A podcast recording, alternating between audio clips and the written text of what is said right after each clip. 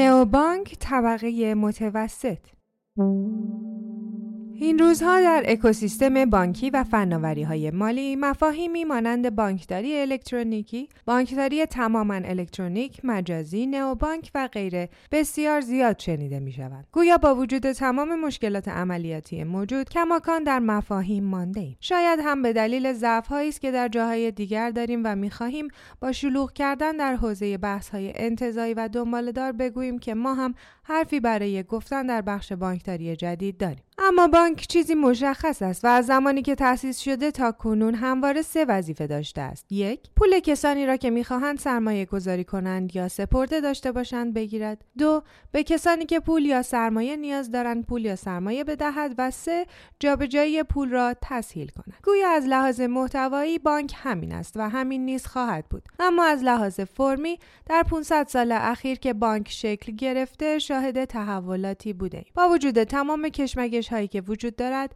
بالاخره باید جایی بیستیم و ببینیم وقتی از نئوبانک حرف می‌زنیم مراد چیست آیا با سه وظیفه ای که درباره بانک مطرح کردم موافقید و می‌گویید که فقط از حیث فرمی عوض می شود یا هنگامی که از نئوبانک سخن می‌گوییم از لحاظ ماهیت و فرمی پدیده کاملا جدیدی به شمار می رود. چه سوگیری در برابر این دعاوی لفظی دارید؟ من هم مانند شما منتقد درگیری بر سر مفاهیم هستم. می‌فهمم که در ادبیات علمی باید به مفاهیم پرداخت. اما در وضعیت کنونی شاهدیم که ادهی فقط به مفاهیم و تعاریف چسبیدند در حالی که بیش از درگیر شدن با این مفاهیم باید کار کرد. فکر می کنم تعریف مکنزی از بانکداری نیز همین سه موردی است که مطرح کردید. جذب سپرده عرضه تحصیلات یا اعتبار و تسهیل تراکنش ها و مبادلات مالی. شاید یک یا دو نقطه عطف در پیش داشته باشیم که مربوط به تغییر تعریف بانکداری فعلی الکترونیکی یا بانکداری دیجیتال است. یکی این خواهد بود که بانک همچنان کار خودش را انجام دهد ولی کانال های عرضه خدمات را بروز کنیم مثلا بانکداری مجازی یا دیجیتال. دیگری این است که کانال ها عوض نشوند بلکه شیوه بانکداری و نوع سپرده گذاری و سپرده پذیری متفاوت شود. به عنوان مثال از روش های تأمین مالی جمعی استفاده کنیم یا در زمینه عرضه تسهیلات و وام ممکن است تمام تسهیلات نوین را به کار بگیرید تا وام را از طریق اینترنت پرداخت کنید و مدارک فیزیکی را با تلفن همراه یا کانال های دیجیتال روی بستر اینترنت بارگذاری کنید. این همان بانکداری سنتی است که دیجیتال شده است. به این روی کرد دیجیتال سازی می‌گویند. به نظر من زیبا کردن روش سنتی مفهومی متفاوت با بانکداری به شیوه نوین دارد. و اینکه چه واژه‌ای را برگزینیم زیاد مهم نیست. بحث‌های مفهومی مسائل مورد توجه ما نیستند. بحث‌های تئوری در جای خود ارزشمند و خوبند ولی باید از آنها گذشت. به بانک ها نگاه کنید پروژه های تحول دیجیتال و پژوهشی بسیاری درباره تعریف مفاهیم بانکی می‌بینیم. ولی نتیجه عینی کجاست؟ معمولا افرادی درباره این مفاهیم بحث می‌کنند که حتی یک کار را به سرانجام نرساندند و فقط فرصت سوزی می‌کنند. زمانی به یکی از مدیران یکی از بانک ها گفتم شما از سه یا چهار سال پیش تا کنون مدام ادعاهایی را مطرح می‌کنی که هرگز اجرا نشدند ما بارها بارها شاهد رونمایی های متعدد بوده یک بار پیمایشی انجام دهید و ببینید از بین این همه رونمایی که بانکات طی چهار یا پنج سال گذشته انجام دادند کدام یک عملی و اجرایی شدند یک بار بپرسید بعد از این همه رونمایی چه اتفاقی رخ داده؟ چند کاربر به سراغ آن رفتند؟ ما فقط درباره کارهایی که می‌کنیم مسئول نیستیم بلکه در خصوص کارهایی هم که نمی‌کنیم مسئولیم. سالهاست از نئوبانک نام می‌بریم. ولی یک نفر را بیاورید که بگوید امسال یک سرویس اعتبار مصرف کننده یا سرویسی بر مبنای دیتای فردی عرضه کرده ایم. چهار سال است بانک های ما از open banking صحبت می کنند ولی چند بانک ما سرویس open API به معنای واقعی عرضه می کنند از کسب و کارها بپرسید از چند بانک خدمات API می‌گیرند؟ البته در بعضی جاها هم اتفاقات خوبی رخ داده یا در حال رخ دادن است. مثلا بانک قرض الحسنه رسالت از معدود جاهایی است که بیش از آنکه به حاشیه ها بپردازد یا دنبال مفاهیم و رونمایی باشد در حال انجام کارهای درست و خوبی است. این ایراد را ناشی از چه می‌دانید؟ آیا کندی فعلی به این دلیل است که سیستم موجود در حال به نتیجه رسیدن است؟ اصلا به خواسته چه کسی جواب می‌دهد؟ چرا بحث فقط بر سر مفاهیم میماند و جلوتر نمی رود؟ در حوزه استارتاپ های فینتک شتاب خوبی را شاهدیم و اتفاقا کارهای جالبی بیرون از بانک انجام می شود ولی بانک کماکان در تعاریف مانده است. آیا رگولاتور موانعی ایجاد کرده که نمی‌گذارد بانک ها از بروکراسی رها شوند؟ اصلا اعتقاد بنیادینی به چنین حرکت هایی وجود دارد؟ آیا ضعف نظری در کار است؟ به نظر من ضعف نظری نیست. مشکل ما یکی در اراده است و دیگری در چارچوب های ذهنی. من به فینتک ها نقد زیادی دارم ولی معتقدم فینتک ها بر پیشرفت هایی که شکل گرفته بسیار موثر بودند. بانک ها را مجبور کردند که دنبال آنها حرکت کنند. فینتک ها تقاضای قابل توجهی را به سمت خودشان آوردند. بدون اینکه کسی به آنها کمک کند. فینتک ها اراده و نگرش داشتند. متاسفانه مدیران سنتی بانک های ما این دو را کم دارند. ذهنیتشان کاملا سنتی و تمامیت طلب است. از طرف دیگر به دلیل عدم مطالبه گری قرار نیست به کسی پاسخی بدهند. پس چرا برای تغییر اراده کنند؟ اگر بیرون از اکوسیستم را نگاه کنیم نوعی تغییر آشفته ساز با شکلگیری کسب و کارهای جدید که لزوما استارتاپ نیستند به وجود آمده است. حوزه حمل و نقل ما کاملا تغییر کرده است. در حال حاضر عرصه هتلداری و گردشگری هم تغییر کرده و بانک ها مجبور شدند از همین تغییرات پیروی کنند. کسب و کارهای جدید نیز در حال ایجاد تغییر در حوزه بیمه اند. حوزه بیمه به واقع از لحاظ فناوری ضعیفتر از بانک بوده است. اما فینتک ها تغییر و تحولاتی در عرصه بیمه به وجود آوردند گرچه بیمه عقبتر از بانک است. حرکت های آشفته ساز کسب و کارها روی عرصه بانکی تاثیر می‌گذارند نقش رگولاتور هم واقعا مهم است. ولی همواره حرفی را می‌زنم که بابتش بسیار ملامت می‌شوم. در رگولاتوری ما شیوه راه بیانداز جا بیانداز به نتیجه می‌رسد. گاهی اوقات رگولاتور واقعا آزاردهنده است و اجازه کار نمی‌دهد. به خصوص در عرصه های مانند پرداخت که به شکل متمرکز زیر نظر رگولاتوری است. ما در حوزه بانکداری واقعا راه بیانداز جا بیانداز را اجرا کردیم. ولی در عرصه پرداخت هر کاری که خواستیم انجام بدهیم جایی بود که مانعی باشد و راهمان را ببندد. در کل بعضی مواقع باید فشار آورد تا رگولاتور هم متوجه شود که باید اقدامی بکند. بهتر از خودمان در چاله نقدهایی که کرده ایم نیفتیم. پس بحث را به سمت ارتباط فردا و رفتنش به طرف نوبانک ببریم. شاید در اینجا بهتر بتوانیم به ایزای مفهومی برسیم. به این نتیجه رسیدیم که بانک ها سه وظیفه دارند ولی می توانند عوض شوند. حتی شاید پدیده های جدیدی بیایند که در قالب نوبانک عرضه شوند. چشم انداز شما از بانکداری نوین چیست؟ آیا فرم و محتوای جدیدی به آن سه وظیفه اضافه می شود یا فقط روی فرم های تازه تمرکز می کنید ارتباط فردا مدل خودش را بر مبنای شبکه سازی گذاشته است ما سعی کرده ایم نگاه پلتفرمی داشته باشیم و شبکه سازی کنیم آیا شما اسم پروژهتان را از لحاظ مفهومی نوبانک می‌گذارید یا بانکداری دیجیتال یا چیز دیگری؟ ما از دیرباز اسمش را بانک مجازی گذاشتیم و چندان در قید کلمات نیستیم. چشمانداز ما این است که بانک مجازی را معنای تازه ببخشیم. ما باید این جمله را تعریف کنیم. تا کنون تعریف های مختلفی وجود داشته که به آنها نمی‌پردازم.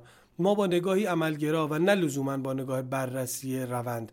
مطالعه دقیق یا بهتر بگویم مطالعه بر اساس شرایط روز درباره آینده بانک مجازی در ایران انجام داده ایم اسمش را می توانید بانک یا بانک دیجیتال هم بگذارید. این مطالعه در مهر ماه منتشر می شود و کار بسیار خوبی است.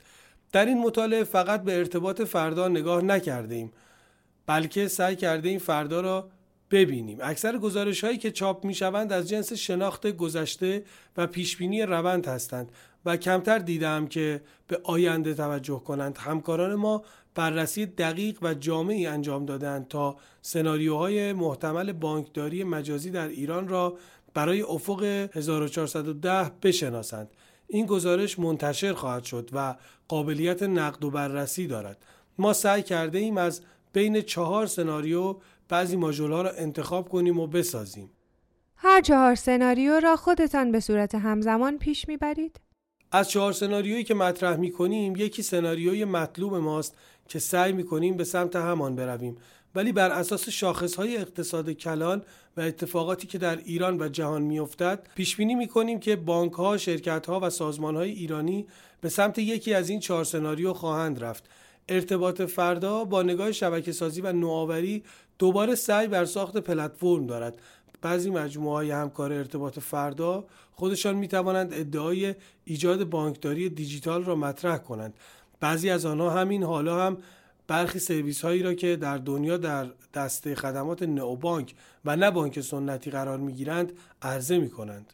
یعنی می‌خواهید سناریوی مطلوب را عرضه و الگوی انزمامی آن را هم ایجاد کنید؟ ما مطالعه ای انجام دادیم و سناریوهای محتمل را طراحی کردیم. این کار را برای یافتن سناریوی مطلوب خودمان انجام دادیم. بعضی از سرویس هایی که در ارتباط فردا یا مجموعه های مرتبط با ارتباط فردا هستند به بانکداری نوین مربوط می شوند. یکی از سرویس هایی که در ادبیات دنیا جز خدمات نوبانک به شمار می رود سرویسی است که در حال حاضر لندو ارائه می کند لندو نشان داده که سرویسی متفاوت با خدمات سنتی است. یا مثلا در زمینه تسهیل فرایندهای مالی وندار خدمتی نوین به شمار می رود ما سعی کرده این ماژول ها را در کنار خود داشته باشیم تا از طریق آنها بتوانیم نوبانک را بسازیم. بعضی مدل های دنیا نیز به همین سمت رفتند که پلتفرم بانکداری عرضه کنند. ما نیز در لندو و وندار حضوری موثر داریم. بر اساس روش های درست اعتبار مصرف کننده در دنیا تبارا را راه اندازی کرده ایم که کاملا قابل استفاده است و توسعه جدی خواهد یافت. مایل نیستم کلمه اولین را به کار ببرم ولی این اتفاق در ایران افتاده که بتوانیم بدون هیچ مراجعه ای به شعبه یا هیچ گونه عرضه سفته چک یا به قول بانکی ها هیچ امضای خیسی تا یک میلیون تومان به افراد اعتبار بدهیم. این افراد هیچ جا امضای خیس چک یا سفته ندادند و اتفاقا نتیجه خوبی هم گرفته. این پولها را برگرداندند. در دنیا نیز روی این روش ها مطالعه کردند و می‌دانند که شخص پول را پس می‌دهد. با این امید که سقف اعتبارش بالاتر برود. این یک میلیون تومان که در ابتدای کار بدون اعتبار می دهیم می تواند تا ده یا 15 برابر بیشتر شود. هر فرد بر اساس رفتار خودش و نوع خرج کردنش به اعتبار بالاتر می رسد ما یک سری از ماژول های بانکداری مجازی را کنار هم چیده ایم. قطعا فینتک هایی مثل لندو تبارا وندار و برخی سرویس های همراه کارت هنگامی که ظاهر زیبا برایشان فراهم کنیم به بانکداری مجازی تبدیل می شوند بانک مجازی چیزی بیش از این نیست. ولی اینها فقط تغییرات فرمی‌اند نه محتوایی. اتفاقا خیر اینها دیگر تغییر کانال نیستند. برای مثال تبارا بر اساس رفتار شما اعتبار سنجی می کند و به شما اعتبار می دهد نه بر اساس چک. ولی این سنتی ترین نوع اعتبار سنجی است. در بازار قدیم هم اعتبار سنجی به این صورت انجام می گرفت فقط بستر و پلتفرمش فرق می کرد الان بستر دیجیتال شده است. در بازار قدیم هم هر کس با توجه به اعتبارش می توانست معامله کند و پول قرض بگیرد. دقیقا همون بستر اعتماد سنجی می تواند ماشینی شود یا از big data هم کمک بگیریم تا بفهمیم آن آدم در جاهای دیگر چه رفتارهایی می کند. انگار که مفهوم باز هم یکی از همان سه کار کرده اصلی را شامل می شود و پدیده جدیدی به شمار نمی رود. اینجا دیجیتالی کردن فقط به کمک تغییر فرم می آید. شما درباره بازار و جنبه های انسانی مثال زدید که برای من هم جذاب است ولی من هم مثالی مربوط به فضای بانکی می‌زنم. روش بانکداری قدیم ما بانکداری دارایی محور بود. یعنی فردی که چک دارد سفته دارد زامن دارد وسیقه ملکی دارد فردی معتبر است. امروز در ایران هر تسهیلاتی که بخواهید باید همینها را فراهم کنید. در گزارش اخیر شما دیدم که گفته اید عموم وام های بانک ها بر اساس وسیقه ملکی است و قطعا چک و باید پشتش بیاورید. اینها دارایی های شما هستند. در همان بازار قدیم که نام بردید و گفتید روابط انسانی حاکم بوده اعتماد بر اساس چه بود؟ مشخصا بر اساس دارایی نبود بلکه داد محور بود. یکی از تفاوت‌های نئوبانک با بانک سنتی گذر از دارایی محوری گذر از دارایی محوری و حرکت به سمت داد محوری است. در حال حاضر چنین اتفاقی رخ نداده است. شما یکی از بانک های ایرانی را پیدا کنید و به مدیران بگویید من آدم بسیار معتبری هستم. 20 سال از حقوق می‌گیرم و یک چک برگشتی هم نداشتم. حتی یک بار هم نشده که قبضم را دیر پرداخت کنم. یک بار نشده که وام بگیرم و قسطش عقب بیفتد. لطفا ده میلیون تومان وام به من بدهید. قطعا نمی‌دهد. اگر داد می‌گوییم داد محور است. تبارا پارادایمی جدید را طی کند فرم جدیدی نیست. ولی کماکان بر پایه همان سه محور میچرخد. بله این سه محور محورهای اصلی بانکداری هستند. در نئوبانک ها به خصوص نئوبانک های بلوک شرق اینطور است که از سمت پلتفرم ها به سمت کسب و کارها می روند به طور خاص وقتی به چین نگاه می کنید مدل های ویچت و الیپی را می بینید که از پلتفرم به سمت کسب و کار رفتند. در آنجا هم بانک سپرده می گیرد اعتبار می دهد و تسهیل فرایند می کند این سه مورد تعریف بانکداری و باید اتفاق بیفتد. ولی شکلهای جدیدی به خود می‌گیرند. بعضی جاها از مدل کراود استفاده می‌کنند. بعضی جاها از مدل کیف پول بعضی جاها هم از مدل همتا به همتا. ما درباره ایران با مختصات اقتصادی فعلیش صحبت می‌کنیم. ما در دو جا مشکل اساسی داریم. یکی گرفتن سرمایه های اضافی که با توجه به تورم کنونی اگر کسی پولش را در بانک بگذارد حتی با بالاترین نرخ بهره گویی که ماهی 15 درصد ضرر می دهد. از طرف دیگر توانسته ایم به سمت پلتفرمی و دیجیتالی کردن پیشرفت کنیم و از big data بهره بگیریم تا بفهمیم که به کدام کاربر می شود اعتماد کرد و کدام کاربر اعتبار ندارد. به هر حال بانک باید سرمایه هایی را جذب کند تا بتواند کارهای دیگرش را پیش ببرد. آیا بانکداری نوین برای جذب سرمایه های اضافی مردم هم می تواند کاری انجام دهد؟ منظورتان جذب سرمایه است یا جذب سپرده؟ سرمایه. همین الان شما از سرمایه نام می‌برید من می‌گویم سپرده. در مدل قدیم بین فینتک و ولستیک به این شکل تفکیک می‌کردند که سپرده را فینتک مدیریت کند و سرمایه را ولستک ولی برای نسل زد این مسائل مهم نیستند. این نسل فقط می‌گوید من قدری پول دارم چطور می‌توانم آن را زیاد کنم؟ در بانک ها معمولا از دیدگاه فناوری یا دیدگاه دارایی به بانکداری نگاه می‌کنیم در حالی که باید از دیدگاه بازار و تقاضا بنگریم.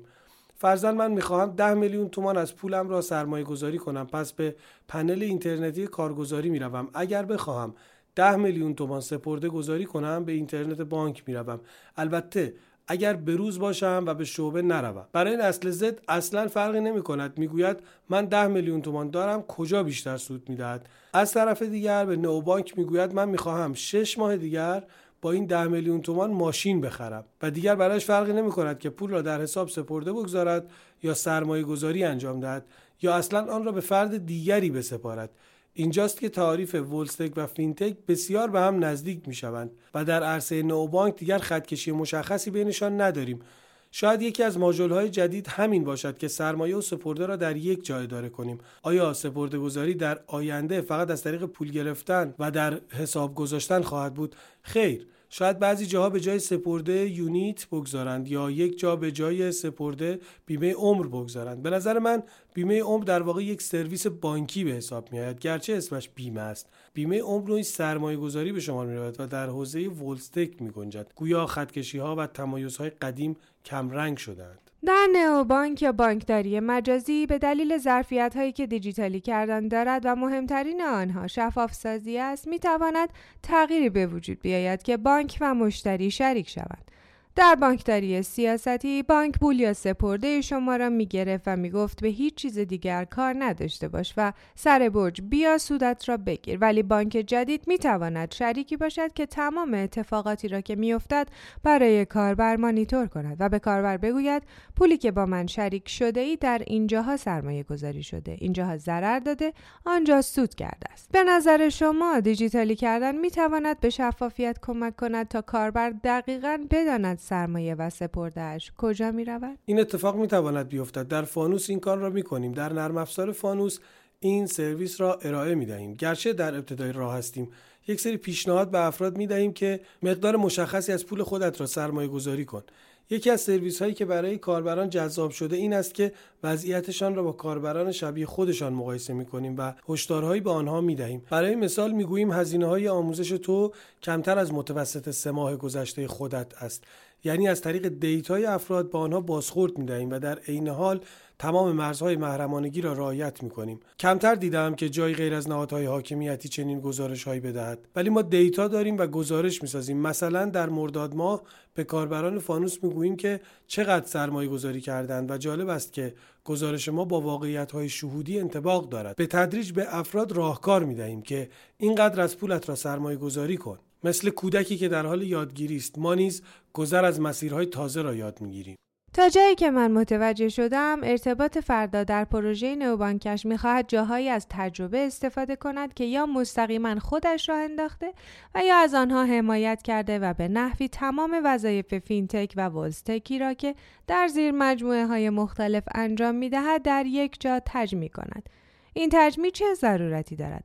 بالاخره هر کدام از FinTech ا و WealthTech ا شاید به صورت جداگانه بهتر بتوانند کار کنند و بسیاری از مشکلات را که رگولاتور برای بانک ها به وجود می آورد نداشته باشند. تجمیع چه مزایایی می تواند داشته باشد؟ ما دنبال تجمع نیستیم بلکه یک تصویر بزرگ داریم که قطعاتش را مانند پازل کنار هم میچینیم این تصویر بزرگ قدری رویایی است اما سعی می‌کنیم واقعی تر شود هر اتفاقی که در ارتباط فردا افتاده یکی از قطعات پازل بوده است. دلیل کنار گذاشتن بعضی از محصولات در این سالها هم این است که در پازل ما نمی گنجیدند ما هدف گذاری کرده بودیم که در حوزه لنتک چیزی مثل لندو می‌خواهیم یا باید آن را پیدا کنیم یا بسازیم. بعضی حوزه ها وجود نداشتند و ما آنها را ساختیم. به عنوان مثال پلتفرم اوپن API اصلا وجود نداشت. ما آن را ساختیم. فانوس را با نگاهی خاص به وجود آوردیم نگاهی که در گذشته وجود نداشت و مجبور شدیم آن را بسازیم.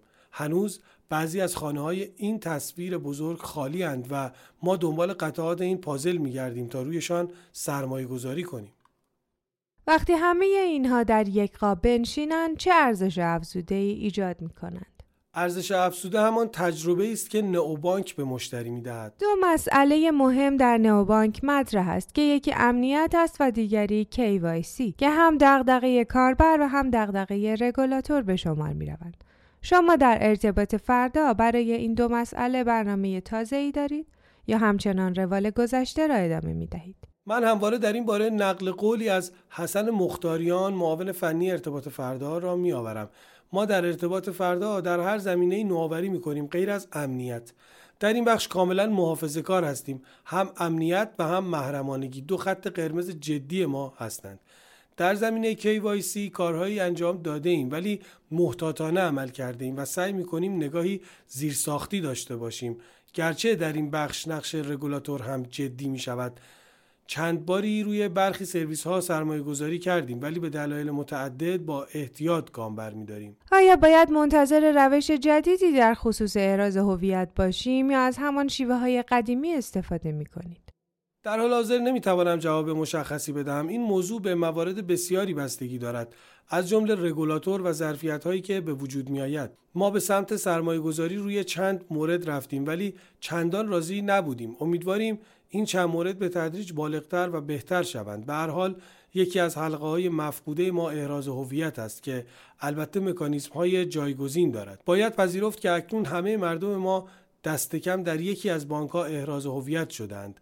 اگر بشود از همان احراز هویت قبلی استفاده کرد بسیار خوب است. اگر کسی در یکی از بانک ها شناخته شده باشد ما هم او را میپذیریم. شما احتمالا در تحقیقاتتان متوجه شده اید که چقدر مخاطب بالقوه و بلفل دارید. گام دوم بلفل کردن مخاطبان بالقوه است. به نظرتان این مخاطبان بالقوه که می توانند به سمت نوبانک بیایند چه کسانی هستند؟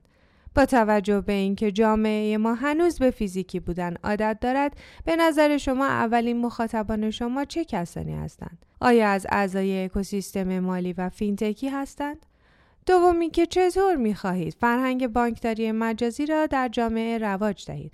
اصلا برنامه ای برای آن دارید؟ در ارتباط فردا فلسفه بنیادی ما بهبود سبک زندگی مردم و ایجاد حس خوب در تجربه های مالی مشخصا در قشر متوسط جامعه است.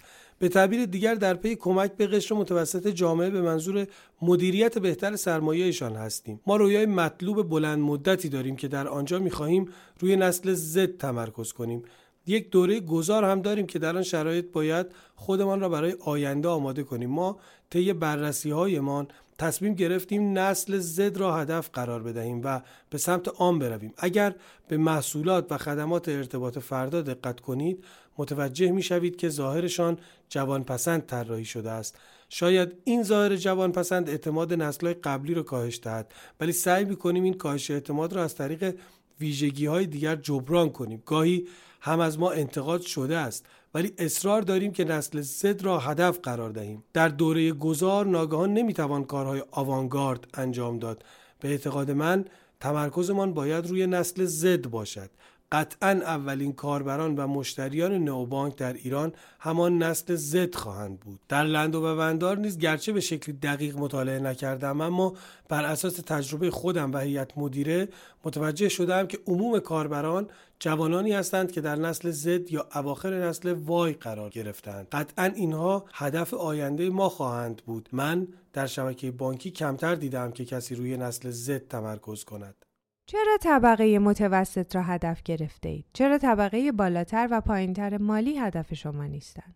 نمی‌گویم فقط طبقه متوسط مخاطب ماست ولی با هدف قرار دادن آنها حال خودمان هم بهتر می شود. بیشتر اعضای تیم ارتباط فردا از اینکه برای رفاه مالی قشر متوسط جامعه تلاش می کنند حس خوبی دارند و به هیچ عنوان به دنبال کمک به ثروتمندتر شدن ثروتمندان نیستند. در مورد اخشار ضعیفتر باید بگویم ما خیریه نیستیم که بتوانیم به کمک بیاییم و نقطه هدف ما کمک به قشر متوسط است. چارچوب ارزشی ما اینطور بوده گرچه شاید از نظر کسب و کاری درست به نظر نیاید ولی ما به درستی آن اعتقاد راسخ داریم. بله تمرکز بر قشری خاص بهتر از این است که همه اخشار را هدف قرار دهید. اکثر بانک ها دنبال قشر ثروتمند هستند ولی به نظر من هر قدر که قشر متوسط جامعه مرفهتر و بزرگتر باشد وضعیت اقتصاد کشور بهتر می شود. شما یک بار تلاش کردید به سمت PSP شدن بروید. نئوبانک هدفی بزرگتر از PSP بودن است. تجربه خیزی که برداشتید و به هر دلیل اتفاق نیفتاد شما را ناامید نکرد؟ مسیر جدیدی پیش رویتان گذاشت؟ از آن تجربه استفاده کردید؟ اتفاقا تجربه بدی نبود. تجربه بسیار خوبی بود. ما PSP نیستیم ولی از هفت الا دوازده PSP رسمی کشور از حیث تراکنش های CNP بالاتریم. ما PSP نیستیم ولی از چهار PSP کشور پوز و تراکنش پوز بیشتری داریم. با اینکه PSP نیستیم با 6 PSP کار می‌کنیم و منافع مشابه PSP ها داریم. ما می‌توانیم حتی ranking PSP ها را نیز تغییر دهیم. ما جاهایی را که انباشت تراکم وجود دارد پیدا کردیم و بر آنها متمرکز شدیم. پس قطعا در چهار یا پنج سال گذشته از هر PSP بیشتر رشد کردیم سال گذشته طرح جامع بانکداری در مجلس مطرح شد که دیدم شما هم در مصاحبه هایتان اشاره کردید که روح تحولات جدید فناورانه را نادیده گرفته است. آن طرح متوقف مان تا اصلاح شود. به نظرتان الان فرصتی پیش آمده تا از صاحب نظران بانکداری جدید برای اصلاح طرح استفاده کنند؟ اگر آن طرح به سرانجام برسد کارهایی که شما برای رفتن به سمت نئوبانک انجام می دهید تقویت می شود یا تأثیری نمیپذیرد؟ قانون جامعه بانکداری قبلا در مجلس مطرح شده بود و به واسطه اتمام دوره مجلس ناتمام ماند. این طرح هیچ نگاهی به فناوری نداشت و نقد ما نیز همین بود که روح فناوری در این قانون دیده نمی‌شد. به تعبیر یکی از دوستان اگر آن قانون را چهل یا پنجاه سال قبلتر هم می‌خواستند بنویسند همینطور می نوشتند حتی کلید های فناوری هم در آن قانون نبود. بعدها چند باری بازنگری انجام دادند که قانون بهتر شد ولی هنوز فاصله زیادی با وضعیت مطلوب داشت. در دوره قبلی مجلس جلساتی گذاشتیم و تلاش کردیم این قانون بازدارنده نباشد. مثلا یکی از جاهایی که من مخالفت بسیاری با آن کردم بندی بود که می‌گفت بانک مرکزی تا ده سال نمی‌تواند مجوز ایجاد بانک جدیدی را صادر کند به جز بانک قرض الحسنه ما گفتیم اشکالی ندارد ولی بنویسید به جز بانک قرض الحسنه یا بانک مجازی نمی‌توانید ده سال جلوی فناوری را بگیرید. طرح مشکلاتی از این دست زیاد داشت. برای مثال در مورد سپرده ها بسیار سختگیری می‌کرد. مسئله کلان دیگر که در دوره گذشته مجلس هم مطرح کردم این بود که بعضی نکاتی که در آنجا می‌دیدیم اصلا از جنس قانون به نظر نمی رسیدند بلکه از جنس مصوبه و آین نامه بودند.